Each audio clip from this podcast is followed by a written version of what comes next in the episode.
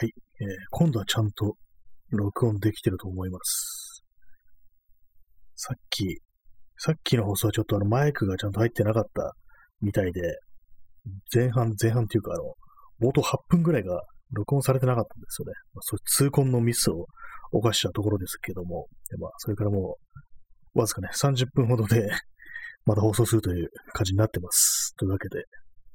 本日、本日というか、まあ、7月16日になりましたね。日付変わって7月16日。時刻は、ただいま、0時3分です。ね、夜中ですよ。夜中、幽霊が出ますね。ね、今日、今日っていうか、今回のタイトル、謎の人骨ってことで、ね、非常にこう、なんだって話ですけども、そういえばね、このニュースあったなって思い出したんですよ。この謎の人骨これあの、1989年に新宿区であの、100体を超える人骨があの、公務員住宅の跡地から発見されたっていうのがあって、まあこれは結構有名な話なんでね、知ってる方も多いと思うんですけども、でもこのはね、この公務員住宅があったんですけれども、その前に何かが、何があったかっていうと、あの、発見された場所はあの、国立感染症研究所の敷地内なんですよ。で、まあそこにあったのが、昔あったのがね、この陸軍軍員学校ってものが、多分戦前、戦中ですね、あったらしく、で、そこの出身者が、あの、あの、7歳児部隊の石井四郎がね、その、軍医学校に在籍したということがあるっていうことで、でまあ、それがなんか、その7歳児の何段に、その人骨、大量の人骨が関係してるんじゃないかっていうような、そういうね、こう、推測があるということで、で、まあ、その出てきたね、まあ、骨をこう、鑑定しちゃっらしいんですよ。人類学者という、ね、桜博士っていう、ね、人がなんかこう、鑑定したらしいんですけども、どうもそれに、こう、撃たれた後ね、重装痕、銃で撃たれた傷跡ですね。あとはなんか手術、手術の跡みたいのがあるということで、これはね、何かあるんじゃないかっていうことで、これね、話題、話題っていうかあれですけども、なんかいろいろこう言われてるっていうね、そういう、その関係でなんかいろいろこう、見てたら、あの、軍員学校跡地で発見された人骨問題を究明する会っていうね、そういう団体があるらしくね、ウェブサイトが出てきましたね。私もなんかいつだったか、2010何年とかだと思うんですけども、その時ね、たまたまなんかニュース見て、これから鑑定しますみたいなね、確かね、そういうニュースだったと思うんですよ。で、まあ、それでね、まあ、長いことその続報見てなかったんですけども、さっき見たら、やっぱりそういうふうにこう、まあ、通常のね、こう、死に方ではないんじゃないかみたいなね、なんかそんなような感じの痕跡が骨にあるっていうようなね、ことらしいですね。でもこの骨が、あの、は、あの、数十年から100年土の中にあったと、その、判断したらしいですね。大体大人の成人男性が多くて、で、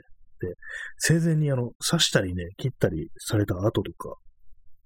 死後に銃弾を受けたと考えられる骨もあったと言ってね、もうすごいなんかあれですよね。めちゃくちゃにきな臭いっていう感じですけども、これはですね、今、あの、朝日新聞、朝日新聞デジタルのね、2019年の記事をね、ちょ見てるんですけども、そういうようなね、ことだったらしいですね。私も今、続報を初めて知りましたね。あと結局そういう、まあ、痕跡があったとして、その関関連性を示すっていうかね、その、なんでそういうふうになったのかっていうことはまだ解明されてないっていう感じなんだとは思うんですけども、私もその骨が出た現場とかね、結構何度も通ったことがあって、結構あの、暗いんですよ。そう坂道がこう、曲がりくねった坂道みたいになってて、カーブしてる。結構ね、あの、夜とかがね、かなり暗くって、で近くにあの、富山公園っていうんですかね、確か。富山公園っていうところがあるんですけども、そこ結構あの、山みたいになってるんですね。箱根山っていう名前がついてて、ちょっとしたね、あの、頂上みたいなとこがあるんですよ。展望台みたいな感じにちょっと整備されてて、ベンチとかあったりして、っていうね、感じで結構高いところなんですよね。でそんな風にね、結構大きい公園があったり、あと団地もあるんですね。かなりね、シーンと静まり返ってて夜とか一人で歩いてるとちょっと怖いかなっていうようなところなんですよね。その団地の中の方に続いていく道とか、結構なんかうっそうとした感じで木が茂ってたりして、割とね、まあ人によってはちょっと怖いだろうかななんていう、そんな気持ちを覚えるかもしれないそういう場所なんですよね。で、まあそういうところのね、近くからそういうふうに人骨がたくさん出たということになるとね、なんかこう、やっぱり近くを通るとそのことを考えてしまいますね。結局この見つかったそのお骨というのは、あの、近くにあの納骨施設というものを作って、そこになんか安置されてるっていう、そういうことみたいですね。まあ、これ2019年の記事なんで多分まだあると思うんですけども。で、その写真があって、その納骨する、なんか塚みたいなやつですね。この台形の塚みたいなのがあってね、写真があるんですけども、そこにあの、清和っていう字が彫られてると、その静かに和ですね。和風の和ですね。そういうような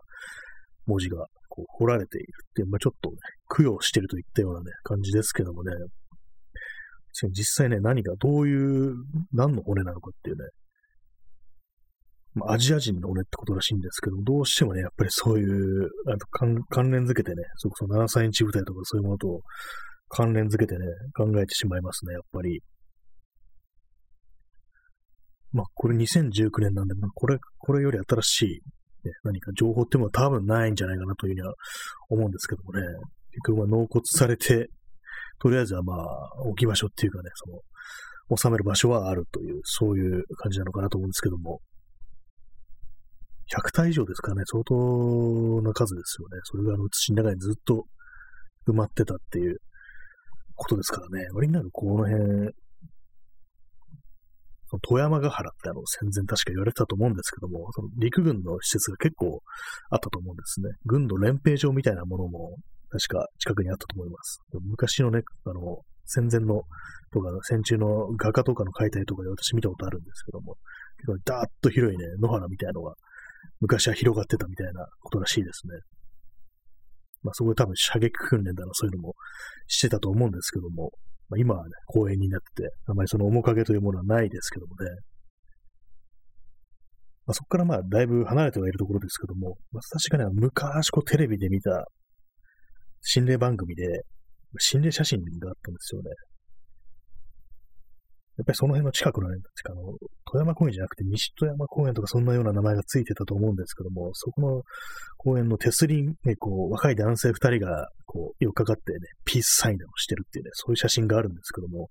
そのね、立ってる男性の後ろにこう手が写ってるみたいな、確かね、そんなようなね、心霊写真というものを見た覚えがあります。まあ、この、これがね、その、軍の施設だとどういうのに関係してるという話じゃないんですけども、なんかこう探してみるとね、そういう都心部でも結構いろいろ曰く付きの何かっていうものはあるんだなっていうね、そんなことを思ったという次第です。急になんかその人骨のことを思い出したんですね。その、それでまあいきなりこう、検索したんですけども、やっぱりあれですね、戦争関係のね、こう、ものがあると、いろいろ出てきますよね。まあ、人骨については以上です。人骨については以上ですっていうわかんないですけども、まあね、急に思い出したんで、その話をしました。で、まあ、その、あの後ね、あの、さっきの放送の後、またあの、東京の心霊スポットのあれをなんか、つらつらと見てたんですけども、まあまあね、その小さい、小さい感じのスポットってのは、ポツポツありますね。本当かよみたいなのも結構出てきたりして、でそのうちの一つにあの、杉並区の妙法寺っていうお寺があるんですけども、私もここら辺ね、この道何度か通ったことあるんですけども、どの道も何度も通ったことあるな、お前って感じですけども、まああるんですよ。その妙法寺というね、まあ、神奈から少し入ったところにあるお寺で、で、まあそこ長い道があるんですよ、裏。結構、そのお寺、お寺結構広いですから、こうね、なんかこう静かな道があるんですけども、そこのが、あの、二股のね、Y 字路になってるところがあるんですけども、そこからですね、あの、白いものが出てきて手招きをするという噂があるとかね、老婆の幽霊を見たっていうね、なんかそんなようなね、話があるみたいですね。まあ私は見たことないですね。結構ね、そう何度か撮って写真とか撮ったりしたことあるんですけども、結構ね、その静かなね、この墓地と、墓地っていうか寺と寺の間の小道みたいなね、感じで、あるんですけども、そこで写真撮ったりしたことがありますね。別に何も起きなかったんですけども、結構タクシー運転手の中では噂になっていて、あんまりそこね、撮らないっていうことになってるっていうような、ね、記事がヒットしました。私のね、見た限り、そこ結構タクシー撮ってる気しますね、そういえば。多分抜け道なんですよ、あれ、多分。確かにあの、水道道路だったかなっていうのがあって、甲州街道の方に割とスッとね、こう、裏道通って行けるっていう道なんですよね。もう住宅街の中をダーッと行って、それで多分抜け道として使ってる人が多いのかなっていう感じで、そこね、なんかこう、ふらふらしてるとね、結構こう、車通るな、みたいなことをね、思った記憶がありますね。もうだいぶまあ、長いこと、長いことっていうかね、1年ぐらいは通ってないですけども、その道。まあそんな感じで、自分の通る道ってものが意外となんかそういうね、スポットだっていうようなことを言われてるってことあるみたいですね。あとはですね、あの、西武新宿線、今日なんか東京ローカルの話になって、ちょっとね、あの、それ以外の方には申し訳ないんですけども、まあ、西武新宿線という、まあ、路線があるんですよ、私鉄の。その野方という駅があって、で、まあ、その野方駅の近くの踏切というのも、そういうふうに、こう、なんか心霊スポットって言われてるみたいですね。これ多分ね、先々月ぐらい多分そこ通ったと思うんですけども、まあ、特に何も感じなかったっていうようなのはありますね。まあ昼間だったんであれですけども、結構そんな感じでまあ普段撮ってる、なんでもない場所がそういうふうなね、こう、見方を変えると心霊スポットであるなんてことは、割にそう都心部であるなっていうふうに思ったりして、でもあの東京で有名なこう心霊スポットといえば、あの、高島平の団地っていうのがあるんですけども、まあこれが何何かというと、こう、まあ、そこからみ、ね、飛び降りをする人が多い。まあ、そういう時期が、ね、非常に多かったらしいんですけども、多分なんか70年代とかね、60年代とかそのあたりだと思うんですけども、やっぱり、あんまりにも、ね、その、団地にやってきて飛び降りて死ぬ人が多いから、その、廊下、外廊下って言うんですかね、外廊下のその身を乗り出せるようなところに、こう、フェンスっていうかね、金網みたいなのを設置したっていういきさつがあるんですよ。で、私はその、高島平の団地に先々月かな？先月かな？まあ、結構最近行ったんですよね、こう、プラッと。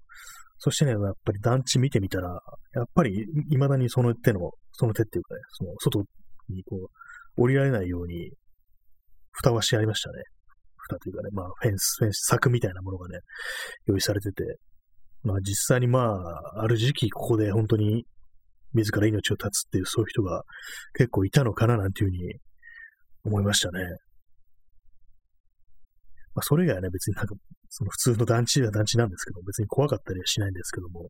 結構ね、あの下の方の、にこう商店とかあったりして、ちょっと変わったお店とかあったりして面白かったですね。なんか割となんか、牧歌的というかね、なんかこう、いい感じのね、味のあるお店っていうのがあったりして、床屋さんがあるんですけども、床屋のさんのね、その前に椅子があって、そこになんか巨大なプーさんのぬいぐるみが置いてあるっていうね、ちょっとね、面白いお店があったりしましたね、あの辺は。まあでもそういうところでも昔はそんな感じでね、こう、いろいろ言われてるような時期があったっていうことがあるんですね。私がですね、あの、普段結構ね、通る踏切があるんですけども、そこでね、やっぱりこう、これは全然まあニュースにもなってないのことなんですけども、そこでまあやっぱり亡くなった人がいるっていうね、あるんですよ。まあ、それがですね、あの、私の結構ね、知ってる、知ってる人じゃないんですけども、こうなんていうか、試合の試合の試合の試合の同級生みたいなね、ちょっと遠すぎかな、知り合いの知り合いの同級生ぐらいのね、感じの人が亡くなったっていう場所があるんですけども、まあ、特にね、そういうふうなスポットとかいうふうには言われてないんで、やっぱりまあ東京という場所はですね、こう、人も多いし、まあそういうふうに、ね、亡くなった人もね、無数にいるわけですからね、まあ、いちいちそんな心霊スポットなんて言われないよっていうね、まあそういうことの、まあ少佐ではあるんですけども、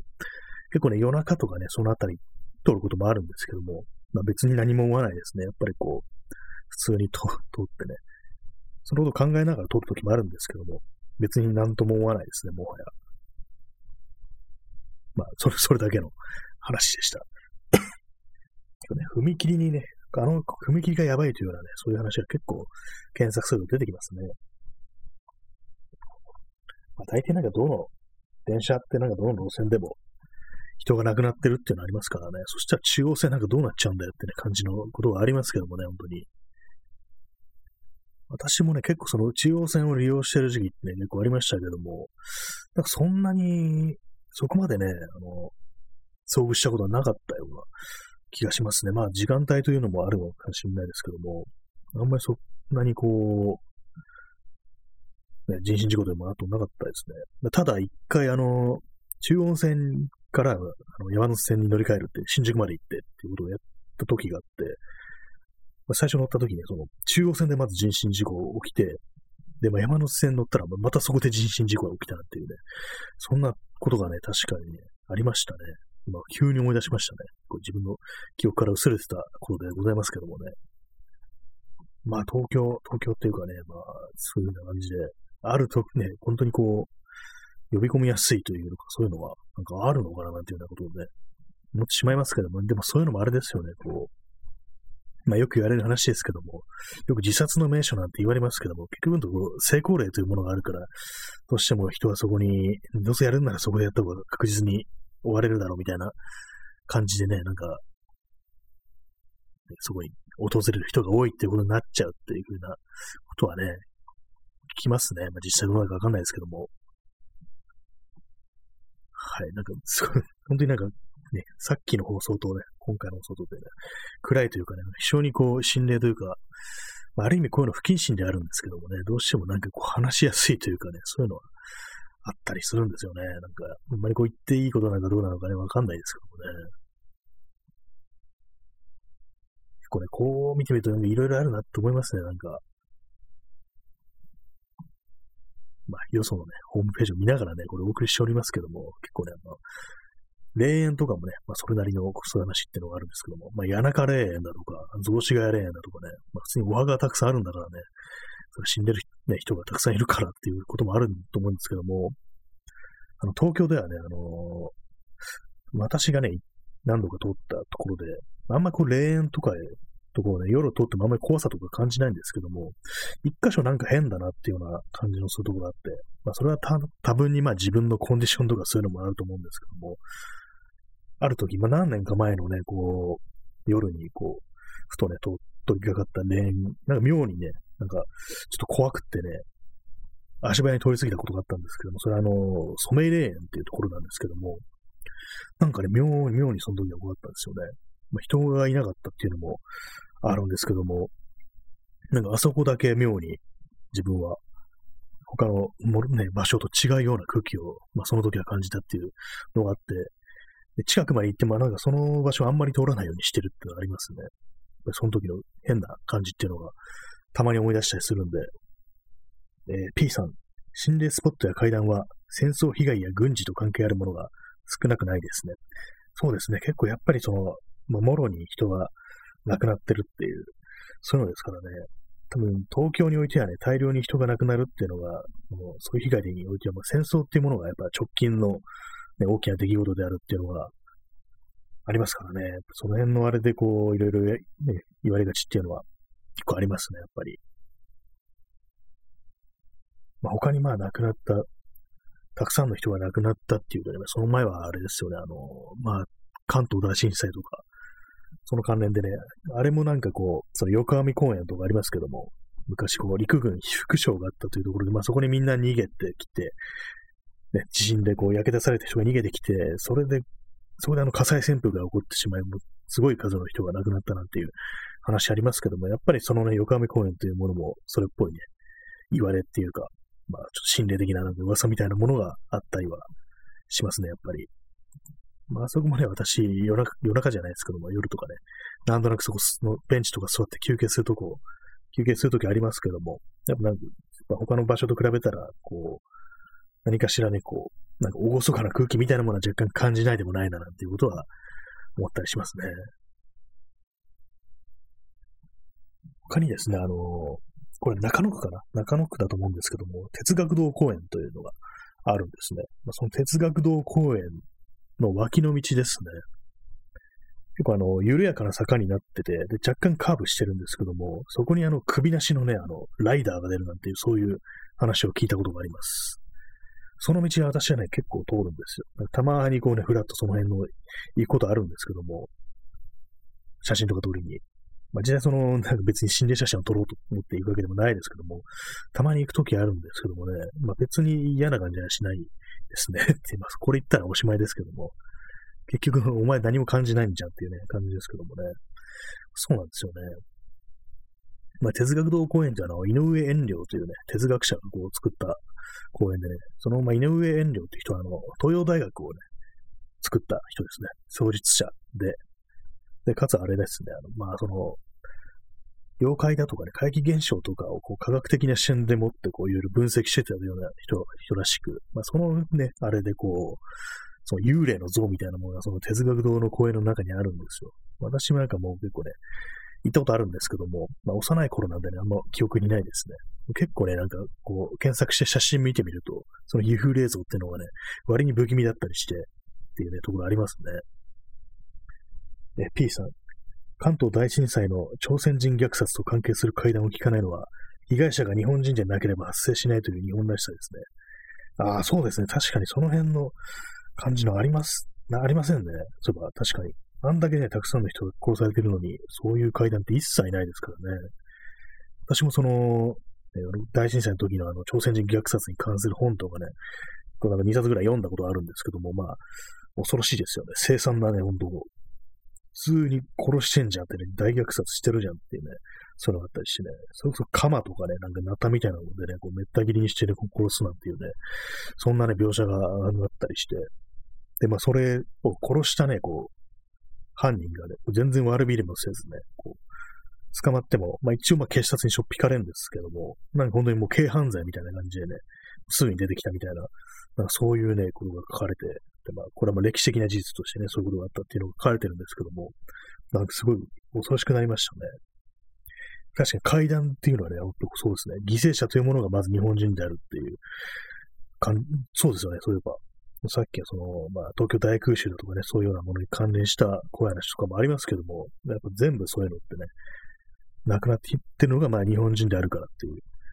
なんか嫌な話ですね、こういうのが。結構オカルトっていうものは、なんか差別というものと非常にこう近いっていうかね、こう、あの場所はやばいみたいなものって結構その地域差別みたいなものとすごくこう距離が近いから、すぐにね、こう、まあ、特にネットとかでね、オカルト話をしている人の間にはね、すごくそういう右翼的な思想とか、まあ、民族差別だとかね、人種差別ってものが簡単に入り込んでくるっていうのは、やっぱありますね。ねあそれ、その手の話読んでてね、結構その、悪いこととかね、呪いをすべてその外国人のせいにするなんていう、そういうようなね、怖い話って結構あったりしますからね、ああいうの見ると本当になんかげんなりするというか、ね、嫌な気持ちになるんですけども、かなりね、こう、その辺の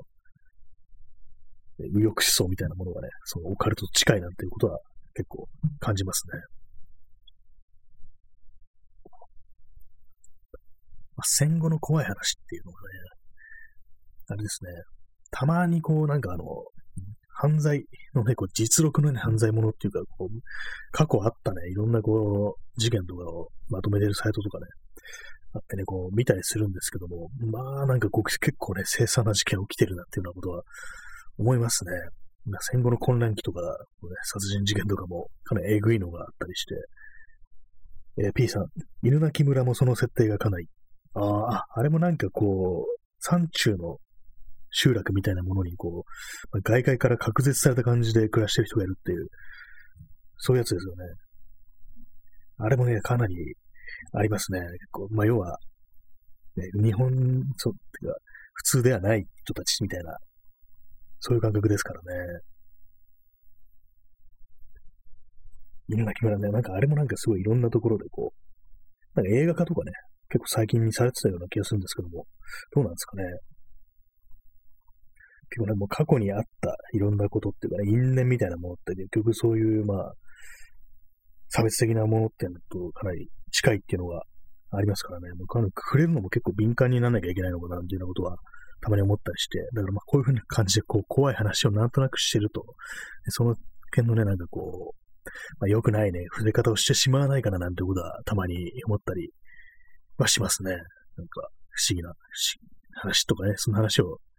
してるとね、思わせながらなんか結構差別的なところに踏み込んじゃったりするなんてこともまあまああるのかなって思ったりして、まあでも 結構いろいろまあ、そう検索しつつね、こういろいろ見てるんですけども、やっぱりあれですね、山とかね、その辺の、特にまあ東京の西部とか、そういう方には割とこう、いろんなのがありますね。まあ、話というものは。結構あの、これ、これは広すぎだろうみたいなやつもあったりして、あの、心霊スポット、環状7号線っていうね、そういうのがあるんですけど、それは広すぎないかみたいなありますね。結構ああいう事故がね、たくさん起こるようなところってのは、なんかどうしてもその手のね、こう、恐れみたいなのから、その霊的なものと結びつけられるっていうのはあるんですけども、まあ、ここで、まあ、環状7号線っていうのが出てきたんですけども、とも、方南八幡立教から高円寺立教までの区間には、妙にあの、そのスピード注意とか事故多発っていうのが結構多いっていう注意書きがあるらしいんですよ。まあ私全然気がつかなかったですけども、あの辺事故多いんですかね。まあでも、カンナナ確かになんかね、事故結構あるような気がしたりして、私もね、なんか3、4年前に、そのカンナナの、まあ、場所はちょっと板橋寄りなんですけども、そこで、ね、ちょっと事故を見ちゃったことがあって、それがあの、まあ、車と自転車の事故で、で、そのまあ、そ自転車のね、そういう被害者の人がね、倒れてるところにちょうど出くわしてて、まあもう、救急車とか来てね、こう、警察も来てたんですけども、だから私がどうのこうするっていう、あれではなかったんですけども、結構ね、本当にまあ、事故ってのは起きてるんだな、なんていうふうに思ったりして、ちょっとね、怖かったですね、あれは。結構まあ、カンナナって別にそんなにね、こう、曲がりくねってるわけでもないんですけども、やっぱりこう、なんかずっとまっすぐ通ってるとなると、やっぱどうしてもスピードを出しすぎてしまうっていうのがあるのかなと思ったりして、なんかね、どう、あの人どうなったか大丈夫だったんだろうかっていうね、まあ、まあ、大丈夫そうに見えなかったんですね、それが。ちょっとね、あの、倒れて、微動だにしないみたいな感じだったんで、もしかしたらっていう感じでしたね。まあ、そんなような感じでね、いろいろありますけどもね。あと、あれですね、あの、江戸時代とかの、あれですね、まあ、いわゆる、まあ、遊郭とかで働いてたね、女の人とかは、こう、確かどこだったかな、あれ、まあ、あの投げ込み寺とかなんかね、呼ばれてるようなところがあって、そこでまあ、その亡くなったね、その、まあ、遊郭とかで働いてた女の人が、こう、まあ、身寄りがない人がね、そこに本当投げ込まれるようにして、こう、葬られるなんていうね、そういうのが、言われがある寺があって、そこもなんか確かね、供養塔みたいなのが建てたような記憶がありますね。まあ、そういうふうに歴史を紐解いていくと、やっぱそういうふうな感じの、まあ、悲劇と言っていうようなことっていうのは結構ね、まあ、起きてるから、まあ、そこら中がね、それ言ってみ、言ってみりゃそこら中がもうあれだよっていうね、心霊スポットだよってことになっちゃいますけどもね。というような感じでなんかね、2回にわたってね、本日、こう、怖い話ばっかりしてきましたけどもね、怖い話というかね、こう、ちょっと歴史も絡めた感じですけども、まあ、意外意外にありますね、こう探してみると、検索してみると。私がね、私はあの結構そのネットをね、始めた当初って結構最、そのあたりの時期って、割となんか最初怖い話をいろいろなんか見るっていうような、読むっていうような感じの、ね、あれにハマってた時期があって、その流れでね、こういろいろそういう地ネスポットみたいなのを検索してた時期があるんですけども、やっぱりね、こうある程度こう、ね、掘り、掘り下げる、掘り下げるっていうかね、こう、ディグっていくとね、もう、あ、もうないなっていうのはありますからね。そんな風に、まあもう新しいね、何か見つかるなんてことないだろうって感じいたんですけども、結構ね、久しぶりにこう、なんかいろいろ検索したり調べて、ね、してみると、なんかあるもんだなと思いますね、まだまだ。そんな感じでね、こう、東京オリンピックというね、ま大災害が迫り来るね、東京という地の怖い話っていうね、そんな話をしてきました。来週の金曜ですね、東京五輪、本当にやんのかって話ですけども、なんか全然なんか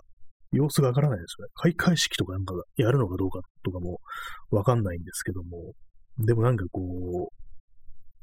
やばい、やばいですよね。端的に言って、やばいですよね。感染者数、感染者数とかね、こう、聞いても、ややばいよなっていう気がして、なんかうかつに今なんか外出たらいけないのかなっていうね、まあ、場所によっては、密なところにはあんまり行かない方がいいのかなと思ったり、あとは、なんですかね、まあ、土曜日とかも、まだ外出ててね、こう、繁華街的なとこ通りましたけども、なんかね、ちょっとノーマスクでなんかね、あの、飲み屋に入っていく人っていうのがなんかちょくちょく見られてて、なんか少し気になりますね。何者なのかっていうね、まあ、ワクチン打ってるから的なあれなのか、それとも、ね、何かの主張を持ってるのかなんてことをね、思ったりして、本当何もかもわからない方向に向かっているというようなね、そんな2021年でございますけども、ね、そんな感形でね、この第66回かな、今日の放送、もう終わりをね、迎えようとしておりますけども、皆様ね、まあ、どうぞご無事でという思いしかないですね、本当に。ちょっとね、前回のあれが、最初の不手際によってね、マイクが刺さってないという不手際により、全然聞こえなかったのでね、ちょっと短いタイムラグを置いて、こう、まだやりましたけども、結局のところあまりね、こう変わりなく同じような話をしているという感じでございました。まあ、そんな感じで本日はこの辺りで、えー、終わりたいと思います。えー、それでは皆様、ご清聴ありがとうございました。さようなら。